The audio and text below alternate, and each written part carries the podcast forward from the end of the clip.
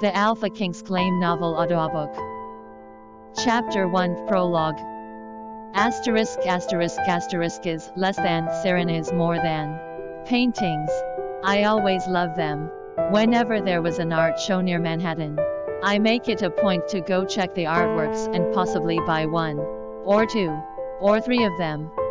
What I look for in a painting were the strokes the painter uses, the use of colors and how they blend in with the picture in general, and of course, the drawing. I had always been a sucker for fantasy inspired paintings, fantastical landscapes, mythical creatures, men and women wearing weird clothing. Oh, yes, I collected them all. They had always reached out to a part of my soul that I had been guarding since I lost my parents. They had always called out to a part of me that I wasn't sure what. Maybe. My parents as painters could be the reason. They influenced my tastes after all. But deep inside me, I knew there was always something special about these types of paintings I couldn't quite figure out. One rainy day, I ran across an antique shop in downtown Manhattan about to be closed by the bank for bankruptcy. The different antique displays were spread all over the street in the hopes that some passersby would still buy them. I caught sight of a beautiful painting of a landscape. Breathtaking it was and purely, for lack of a better word, out of this world. The painting showed a mountain range with its slopes covered in autumn trees. In the center of this mountain range, just nestled on top the hill was a silver-plated castle. The details were extraordinary. Magical even. I couldn't resist its call. So in the end, I bought it. Plus, I didn't want it to be wet with the rain. I wanted to give it a home. The antique shop owner, an old lady probably in her late 60s, was gracious enough to give me a discount considering the painting had smudges on the edges due to its aged state. I was kind enough to refuse it.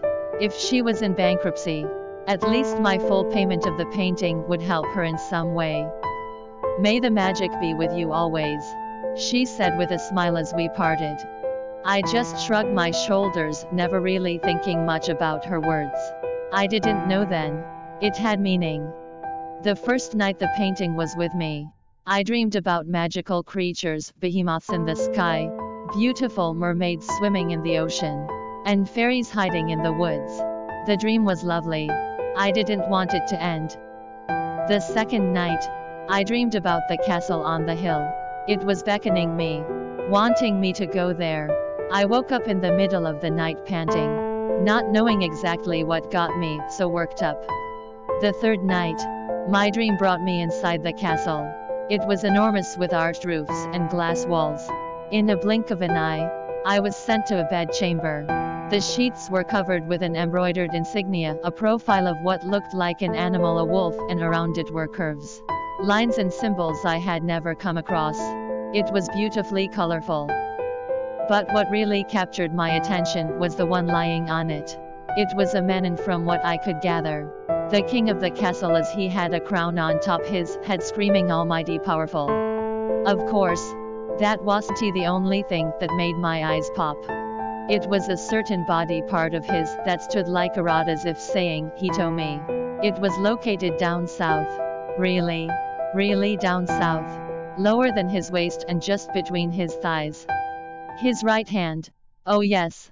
It was curled into a fist wrapping securely that body part of his like it was its second skin.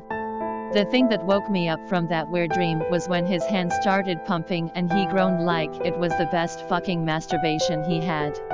I had to take in deep breaths just to calm myself down. One, two, three, one, two, three. But I knew I was fooling myself. I felt wet, hot and bothered by it and I stayed like that for the whole day until the fourth night came. The dream didn't start with anything magical or downright erotic really. It was just me inside my bed, lying like a log, unmoving. Yet inside my head, I heard an ethereal voice, a woman's voice calling out to me to stand up and touch the painting. And like a puppet, I did. The next thing I knew, I woke up inside that castle as majestic bed chamber with the said king on top me. Chapter 2 Meet the King. Is less than, arrow is more than. On his deathbed, my father gave the crown to me. But he let me promise that I'd get a queen in the next three days. Three fucking days. Of course. Considering he was dying and that I desired the throne all my life. I had to agree. But deep inside me, I knew I was lying. Fast forward 10 years later. I still didn't fulfill his wish and not an ounce of guilt crept inside my head. I hated women. All of them in general. And that probably all stemmed because my mother, Olivia, the Queen of Phantyon, decided to bed another man. Lots of them. She had an insatiable appetite for all things cock related. My father's was unfortunately not enough. In the end, driven mad by jealousy and betrayal, he killed my mother. Only a few people knew about it and the kingdom was fed with false information that she died because of an illness.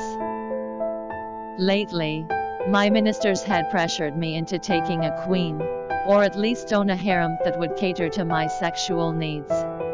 Those ministers that did that they were six feet under the ground now, and the harem that they started. Well, let us just say my army was grateful to me. I don't have any phobia of women really. I simply abhor them and the entire kingdom knew it.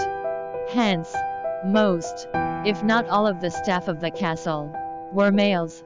The female staff had to hide whenever I was near, else they'd be beheaded on the spot. But don't get me wrong. As king, I am benevolent. I am fair, and I see to the welfare of my people, be it of the opposite gender or not. I just disliked seeing a woman inside my castle or even entertain the thought of having a queen. So, with that said, you could say I was pretty surprised when a woman suddenly materialized under me when I was just about to drop myself into the bed. Our eyes met, both wide with surprise and confusion. She had her arms spread on each side, her chest rising and falling double time. Her legs were spread apart, I was in between it and I couldn't deny the brief press of my sudden erection against that fleshy part down her abdomen. At first, I felt disgusted. But the next second, I felt. No. Certainly. It was just a play of my mind. Going back to the matter at hand, my hands remained paralyzed, not knowing exactly what to do. Should I shove her away? Should I bring her up from the bed while fisting that waterfall of brown hair? Or should I behead her as I would usually order my guards to do not like that ever happened to date. But a good demonstration to all my subjects would be a delightful idea to let them know I was truly a man of my word. Neither of my ideas actually happened. For in a span of two seconds, my double doors burst open and in came my audacious younger brother, Elijah. He didn't even have the gall to knock on my bedroom door and that meant he was in trouble over something only I could fix. Oh, what do we have here? I guess the rumors aren't true after all. He said, an amused tone in his voice clear. I groaned. This is not what you think. Glaring at the mysterious, tongue-tied woman, I stood up and pulled myself away from her lightning quick. At the sight of her two abominations' breasts, I cringed. She wore a yellow chemise that left little to the imagination. I wasn't surprised. My whore of a mother used to wear a similar one when seducing her men. The said garment was almost see-through. The outline of her nipples was as clear as day. Her legs, widely spread to my horror, showed the smoothness of her inner thighs. Luckily, she wore a covering that hid that despicable part of her as a woman. I hadn't seen such a covering before. What was the name of that thing again I heard from my soldiers? Underwear. Maybe this was a fashion the women of my kingdom used to blindly put men into submission. Maybe I'll pass on a decree to rid of such horrid thing. When our eyes connected again, she actually had the sense to look surprised and fearful. Not my first time really. All women I come in contact with be it a princess of some neighboring kingdom or a priestess would show fear in their eyes. They knew my reputation already.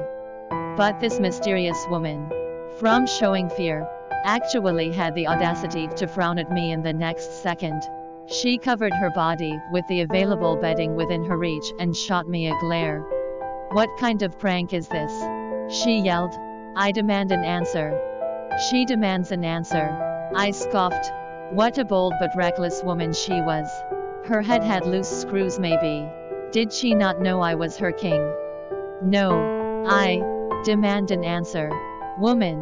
The muscles of my jaw became taut. My eyes turned to slits as I stared at her glare head on. I am your king. You, however, are a nobody. Who told you to suddenly poof your way inside my chamber? Into my bed. Under me no less. And demand an explanation. Suddenly, she appeared lost for a moment. Her brows furrowing. And couldn't speak. My younger brother saw this as a chance to butt in. I am not sure what you guys are trying to prove by acting as if you are both strangers. He clucked his tongue and grinned at me. But it seems to me, brother, judging from what I saw earlier, my problem is solved. Just tell me you really like women and be done with it. I clearly saw both of you ready to fuck. You can't say I am imagining things. This is a prank. Right? Tell me this is just a prank. The woman cried out her voice shaky and desperate. Finally, she decided to leave the mattress and stood on the other side of the bed, a distance away from me and Elijah. I would have to order my attendants to change my bedding stat. I was just inside my room. She continued, her eyes wandering from the room to us. I heard a woman's voice. She told me to touch the painting. I did and then suddenly, I am here. It is pretty much a goddamn prank to me. She turned to Elijah with another glare and then to me and continued. Who are you and who told you to do this? I was beyond pissed with her demanding voice. Without thinking, I crossed the room and went straight to her in purposeful strides. Woman, nobody, I said as I neared her. I repeat, nobody talks to me like that. You are trespassing the royal chamber. You are disrespecting your king. You have shamefully stripped yourself in front of me. You have raised your voice to both two royals. Need I say more? For your transgressions, you will be beheaded on the first light of day. Fear crossed her eyes again. But it was only brief, because she suddenly burst out laughing. One that was belly deep in full. Oh my god. You Ray the best actor I have seen in my entire life. She placed a hand on my bare shoulder and petted me. Patted me. The gall of this woman. And the setting. Wow. The details of this room sure look striking. She sashayed past me and then enthusiastically studied my kingdom as emblem embroidered on my bedding. Wow. She voiced out. Her smile stretching from ear to ear. I was taken off guard for a moment. Her smile was disarming. Seriously. What did you guys do huh? Rent the whole bloody Hollywood for me. Who set you up? I am sure it was Jenny. Right. My cousin can be theatrical sometimes. What was this woman blabbering about? Elijah and I exchanged glances. Confusion swirling in our heads. Tell me this is just your ploy to make me think you still hate women. Brother. He mind linked. I tossed him a good, stern look and answered. Minute no. As I said, she just materialized in front of me. I didn't bring her here and we were certainly not about to fuck. Minute. Wow. He shook his head slowly, looking amazed. Talk about a ripoff. He watched as the woman sauntered from corner to corner of my bedroom looking for who knows what. He tossed me another good look and I swear I clearly saw the cogs in his brain turning. Minute okay. I'll take it from here. Minute, he told me. Grinning from ear to ear. Minute you just. Um, keep your mouth shut. She won't see you attractive if you keep up with your stingy attitude. What's that supposed to mean? I growled but he dismissed me. Instead establishing a conversation with her again. It seems you have been misguided. Beautiful. This is not a prank. You are truly inside the king's chamber. If you so kindly look outside the balcony, see I'm telling the truth. Elijah gestured to the grand balcony I had left open and beamed a smile on her way. The woman seemed to consider it.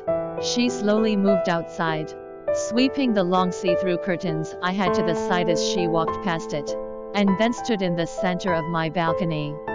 The sight of her back with her straight brown hair had me swallowing a non-existent lump in my throat. I had never had a woman in my chamber before, even more so in my arms. To see her standing there in my balcony wrecked the normal beating of my heart. I hated it. Oh God. This is. This isn't real. She shook her head and then turned to face us again. Through the sheer curtain, our eyes met again. Hers was a mixture of more confusion, utter surprise and dread. Mine was all pride. Oh, but we are, I said, the tone of my voice turning low. Predatory. So if you don't want your head cut off, you would do well to respect me. She gasped audibly, took a step back and tightened her grip on the bedding. My head, she murmured shakily, her face a painting of real fear. My. Then, I saw her eyes roll back. From where she stood, her balance simply disappeared. She was hurtling down the floor faster than I could react.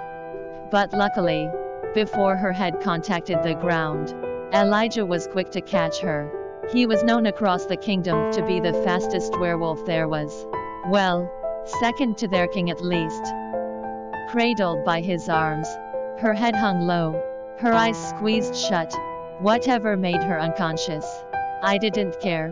It would be easier to dispose of her like this. My brother looked at me, displeased. It was the first time I had seen him like this. Brother, don't scare her away, please. He said, shaking his head. She is my only chance at freedom. What are you talking about?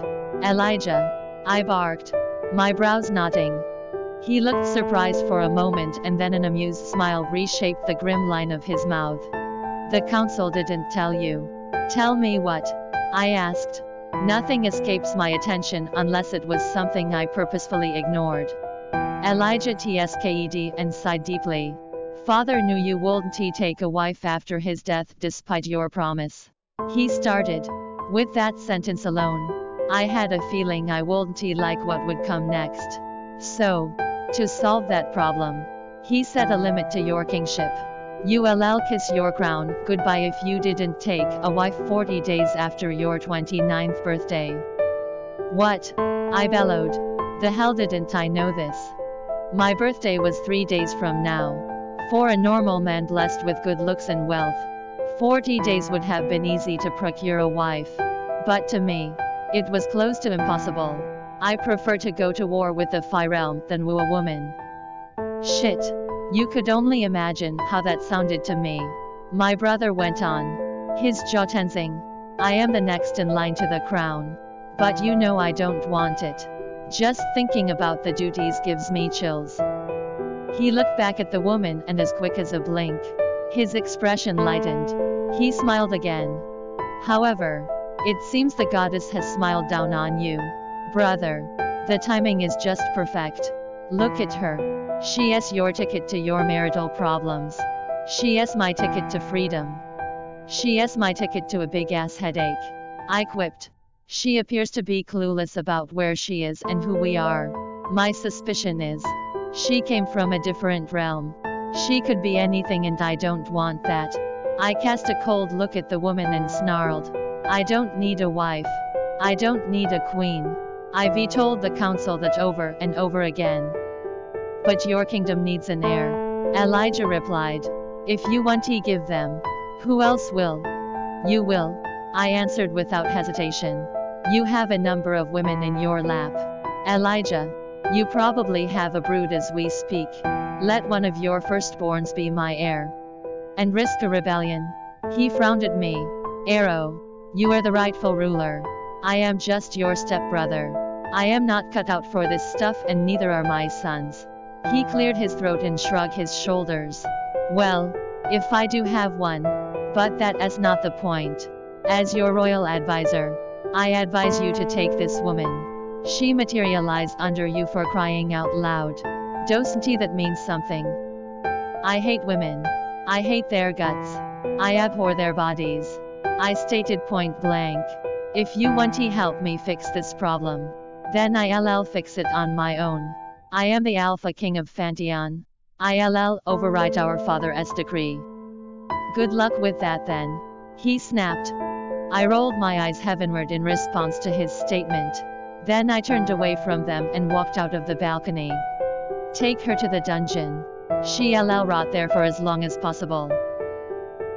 Welcome to download the Brava Novel app. Read the novel The Alpha King's Claim online and get the latest updates.